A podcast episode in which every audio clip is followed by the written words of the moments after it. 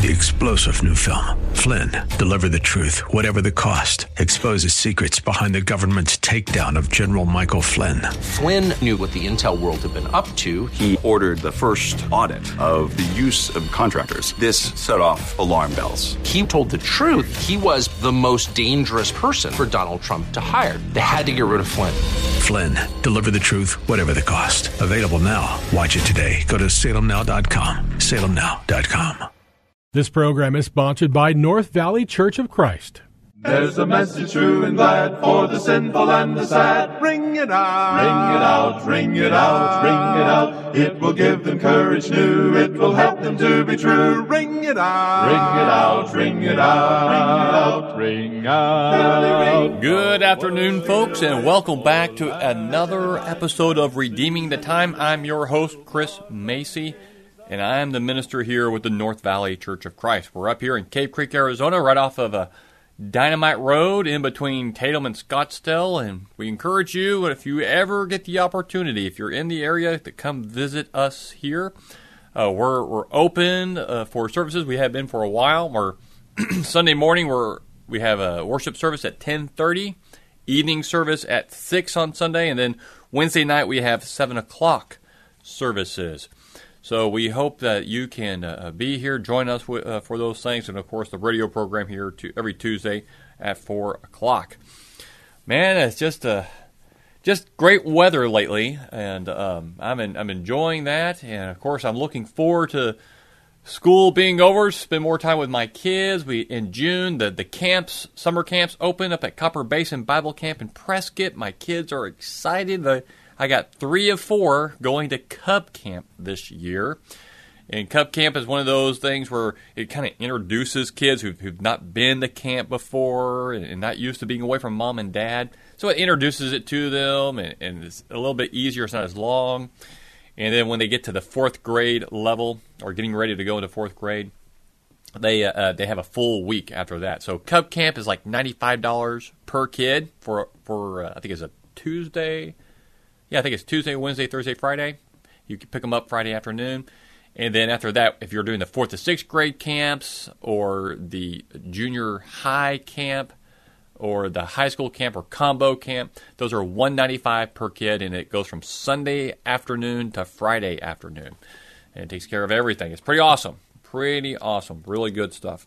Okay, so you can learn more about that going to copperbasinbiblecamp.org. But, you know, we, we look at, at life, we look at our country, we, look, we listen to the news, maybe, and whatever it might be. And do you, do you ever feel discouraged? Uh, especially if you're striving to, to, to reach the lost, to preach the word. I um every every day, well not every day, but throughout the week when I pick up the kids uh, my kids go to Great Hearts. Pick them up. I pick up a, a, another family's kids as well, and I like to drive home. I, I, get up on the 101. I exit 56th Street. You know, around come around behind Desert Ridge, so I don't have to go up Tatum and all that traffic and lights. And I come down Deer. I turn onto Deer Valley, come back over to Tatum, and go up Tatum. And right there at the corner of Deer Valley and Tatum, every single day, even when it was almost 100, it was up there in the 90s, getting hot.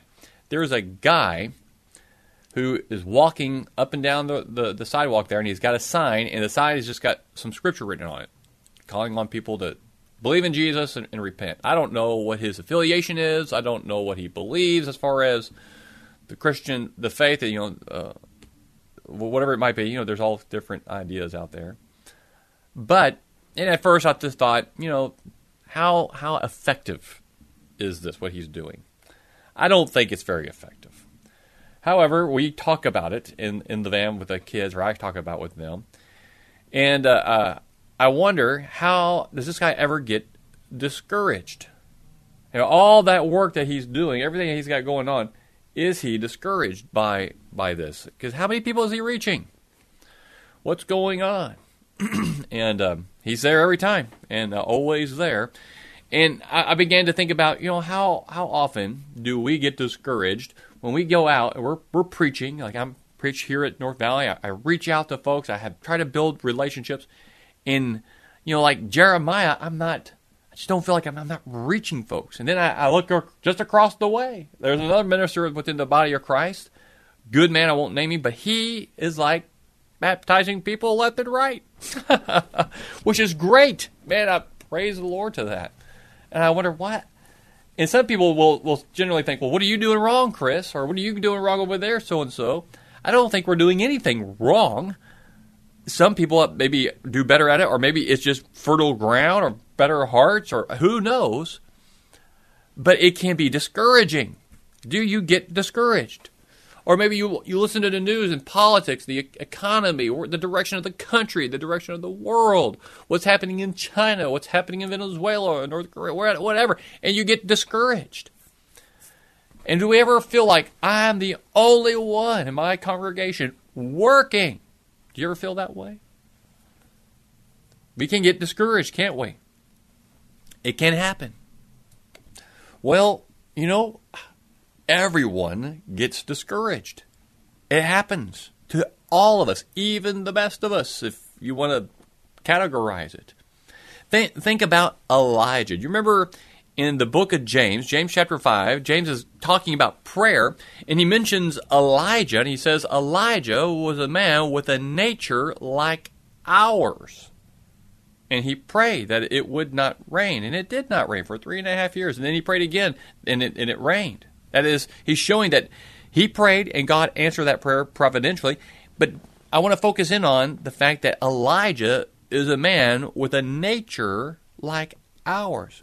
Not only does he pray to God uh, without doubting, but he also gets discouraged. The great prophet, you know, considered the great prophet uh, of the Old Testament, uh, a, a, man of great stature, the man, the man who stood up to kings and outran a, a, a chariot 60 miles. Can this man get discouraged? Well, First Kings chapter 19 lets us know that, yeah. And in chapter 19, verse 10, he says this Elijah says this to God. He says, I have been very zealous for the Lord, the God of hosts. For the sons of Israel have forsaken your covenant, torn down your altars, and killed your prophets with the sword. And I alone am left, and they seek my life to take it away. Oh, man. Talk about being discouraged, right? Discouraged. What what happened there? Why why did he get discouraged? I mean, we, we know what discouragement is. I'm not going to get into that or, or what caused that. There's all kinds of things that can cause discouragement. Maybe it's the sins of other people. Maybe it's we listen to too much news. Maybe it's financial. Maybe it's our job. Maybe it's a whole host of things. But a lot of times, our discouragement it, comes and goes. We, perhaps we manage it well in that you know we, we get discouraged, but we get ourselves out of it. But then there are times when we get discouraged and it's hard to get out of it. We have expectations, right? We build up these expectations, and sometimes we build them up too much. And even when we are successful, it doesn't meet the expectations, so we feel like it's a failure.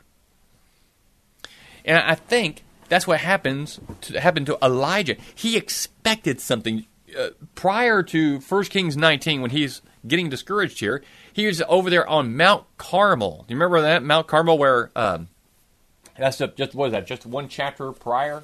Oh, get my chapter turned here. Uh, yeah, that's in chapter 18 right there in First Kings. And he he's up there. He has all the prophets of Baal there. He's got the people of Israel surrounded, and they make that that deal. You guys build an altar. I'll build an altar, and then you pray to your God and have Him light it, and then I'll pray to the God of heaven and have Him light it. So they they agree to this, and they're out there and they're doing their thing, the Baal prophets, and cutting themselves, screaming, and then even Elijah taunts them, hey, maybe you need to scream louder. Perhaps he's asleep or relieving himself. Get his attention. he's mocking them. And then he, it's his turn. So he has them dig a trench around the altar, fill, uh, uh, fill the trench with water, douse the altar and the, the sacrifice with water. And then he prays. Simple prayer to the Lord by himself. No shouting or anything. And fire comes down from heaven, consumes the sacrifice, the altar, and licks up all the water. And then he had the people of Israel kill the prophets of Baal because they were false teachers, leading people astray. And this this is it, right? This is it. And Ahab sees this and he takes off. He goes to, to Jezebel at Jezreel. And in 1 Kings chapter 18, verse 46, this Elijah's probably thinking, This is it. People of Israel, they're going to rise up, they're going to throw off Ahab, they're going to come back to the Lord. He girds up, first chapter 18, verse 46, the hand of the Lord was on Elijah, and he girded up his loins and outran Ahab to Jezreel. Now that's what was what is that? I have it right here. That's about 30 miles away. Now, granted, the hand of the Lord was upon him. He's a uh, that's miraculous. So was he exhausted after that? Well, probably not. The hand of the Lord was with, with him to do this. He did something miraculous, outran him. So he runs from Mount Carmel to Jezreel. That's about 30 miles. Okay?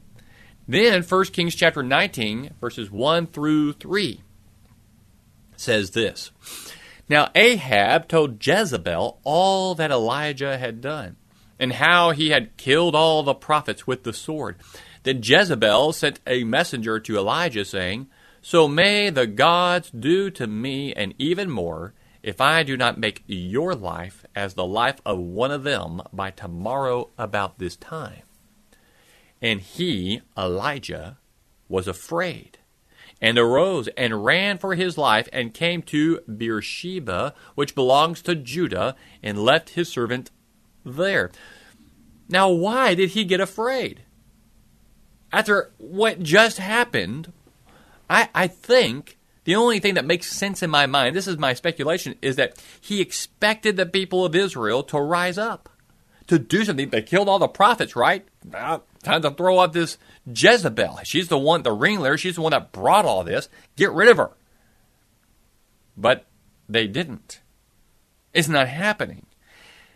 I think he had this, this expectation. He expected this big thing to occur and for them to really do something about this. And when it didn't happen, when his expectations weren't met, despite the fact what you know God was with him there, he got afraid. It, he got discouraged. It didn't happen the way he thought it would. And he became afraid. And he left and ran for his life to Beersheba. Now that is about 60 miles away. And he leaves his servant there. 60 miles. You think he's tired at this point? I think he's got to be a bit exhausted. Verse 4 of chapter 19.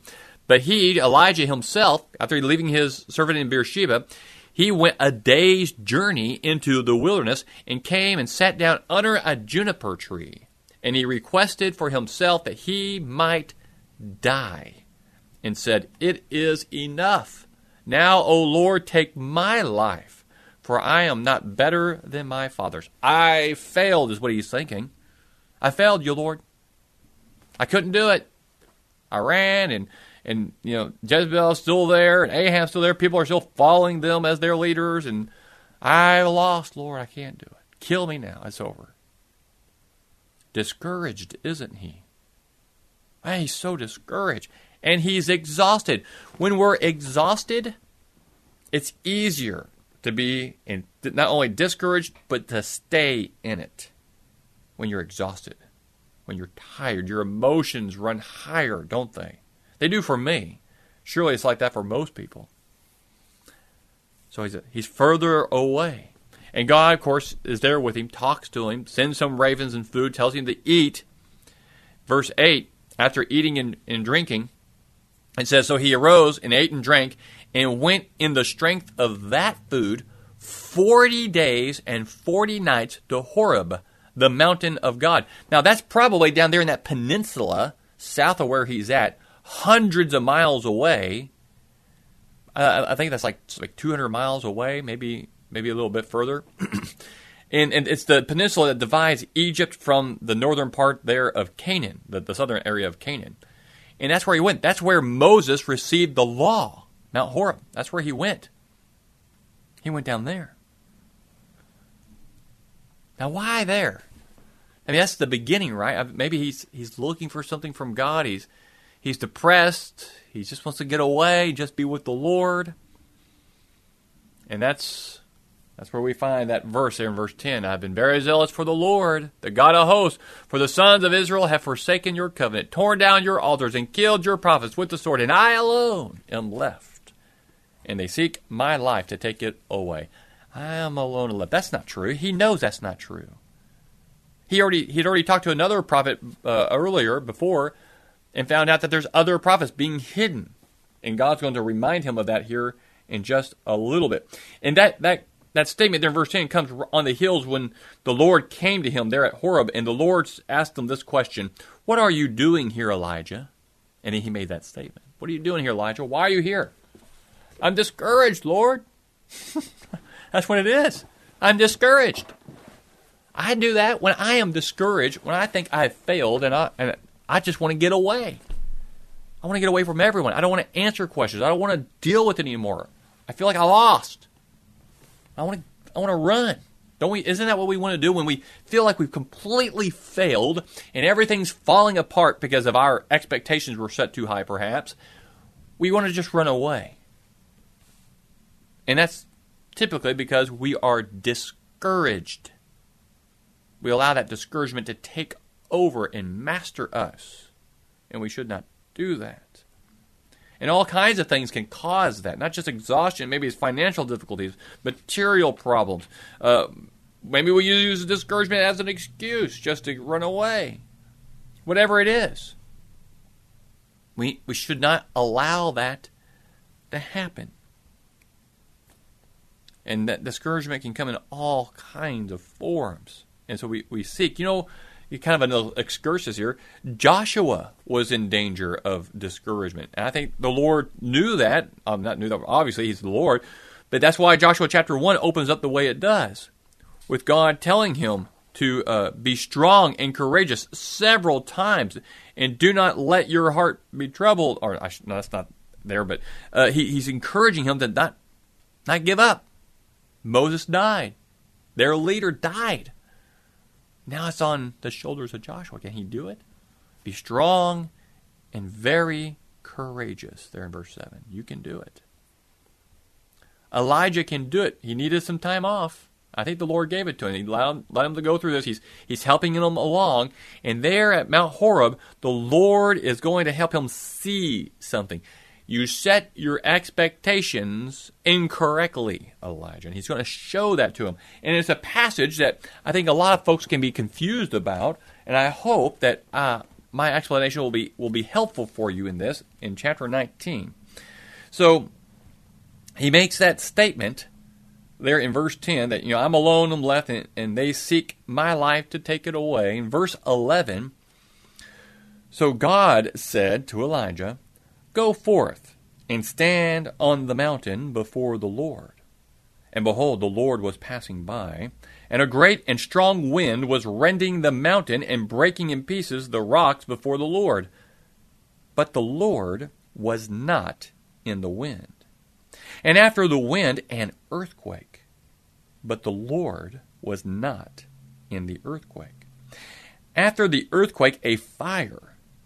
But the Lord was not in the fire. And after the fire, a sound of a gentle blowing. When Elijah heard it, he wrapped his face in his mantle, and went out and stood in the entrance of the cave. And behold, a voice came to him and said, What are you doing here, Elijah? I'll stop there for a moment. What are you doing here, Elijah? So what, what did he see there uh, when he was looking outside the cave? Well, he saw this wind, a powerful wind, so powerful it was breaking trees and rending the rocks. That's amazing power. So visible, so big, scary. But the Lord was not in the wind. I don't know. That, I don't know if that was just like put into the mind of Elijah, but he understood that. I think. And then an earthquake, great, powerful, right? Big, obvious, huge. But the Lord wasn't there. And then a great fire probably came in and just burned everything up and there's just power, right? But the Lord wasn't in that. Where was the Lord? I think we're left to, to know that the Lord was in this gentle breeze. And then Elijah left and covered his face. I think he was ashamed. I think he understood what the Lord was saying. But do we understood? Do we under, do we understand what the Lord was saying there? What the Lord's saying there is is that is this Elijah, you expected this big show, this huge event, this big explosion of power. I'm not working like that in this case. What I'm doing is very subtle, Elijah. It's very subtle. But it's going to happen. It's coming. I'm in control. I know you don't understand. You don't see it. You think you're all alone, Elijah. You can only see a dark future. But you need to look past the clouds and don't forget the good of the past. Was he alone? No. The Lord's even going to remind him there's 7,000 who haven't bowed the knee to, to Baal. Okay? And he could only see a dark future. They're, they're after me. I'm alone and left. And, and what is there left? I should just die. That's a, that's, that's a dark future, right? He can't see past the, the storm. I, I remember this. I, I like giving you the story. Jenny and I took, when our son, oldest son, Joshua, was just a baby, we went to see some family in Florida. And we were flying back and we stopped in Atlanta, Georgia. And we were in, on the plane, on the tarmac, and we had to wait because there was this big storm and there was a tornado in the area. So I was scared, right? I'm nervous. I got my, my only son, my wife's on the plane. They're not letting us off the plane. Then the guy, the pilot comes over the intercom saying, Well, we, it looks clear now. We're going to go ahead and take off and see if we can get beyond this. I'm like, Are you kidding? there was a tornado in the area a moment ago, and you're going to take off? So he does. I'm scared. I'm looking out there. I see lightning. I see wind. The, the plane is shaking. There's probably a tornado nearby. And this guy's flying up. He's flying into these dark, menacing clouds. You gotta be kidding me. But what happens? He flies through the clouds, he gets above the clouds, and what where is he? It's nothing but sunshine. He's above it. He's he's left it behind. I was so focused on the problem in front of me, I forgot that, you know, just on the other side of those clouds, the sun is still shining. I forgot. One of the things we don't do in our society anymore is write. Men, we write journals, and girls write diaries. We ought to do that. And if you don't, get started once a week. Once a week. And what you should do on a Saturday or Friday or whatever, find the time, sit down and write in your journal, gentlemen, ladies, your, your diaries, and write the blessings of the Lord. And go back and read the other ones.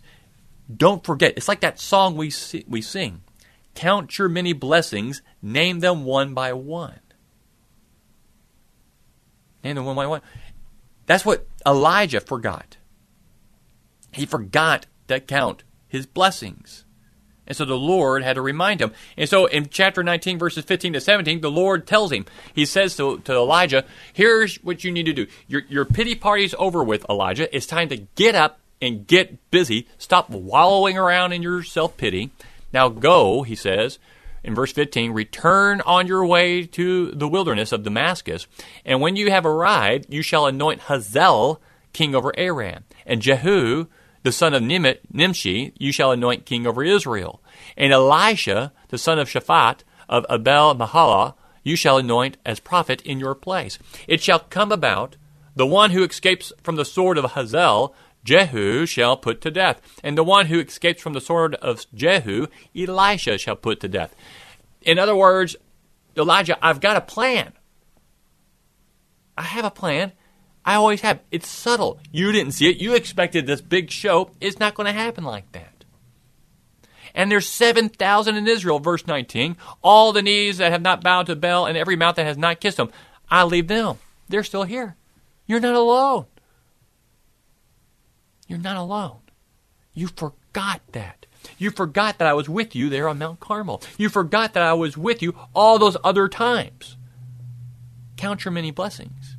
It's easy when we're discouraged to only see the bad that's in front of us and forget all that the Lord has done and that He's still there with us. And Jesus wanted His disciples to see that also. There He is uh, over in Matthew chapter 28.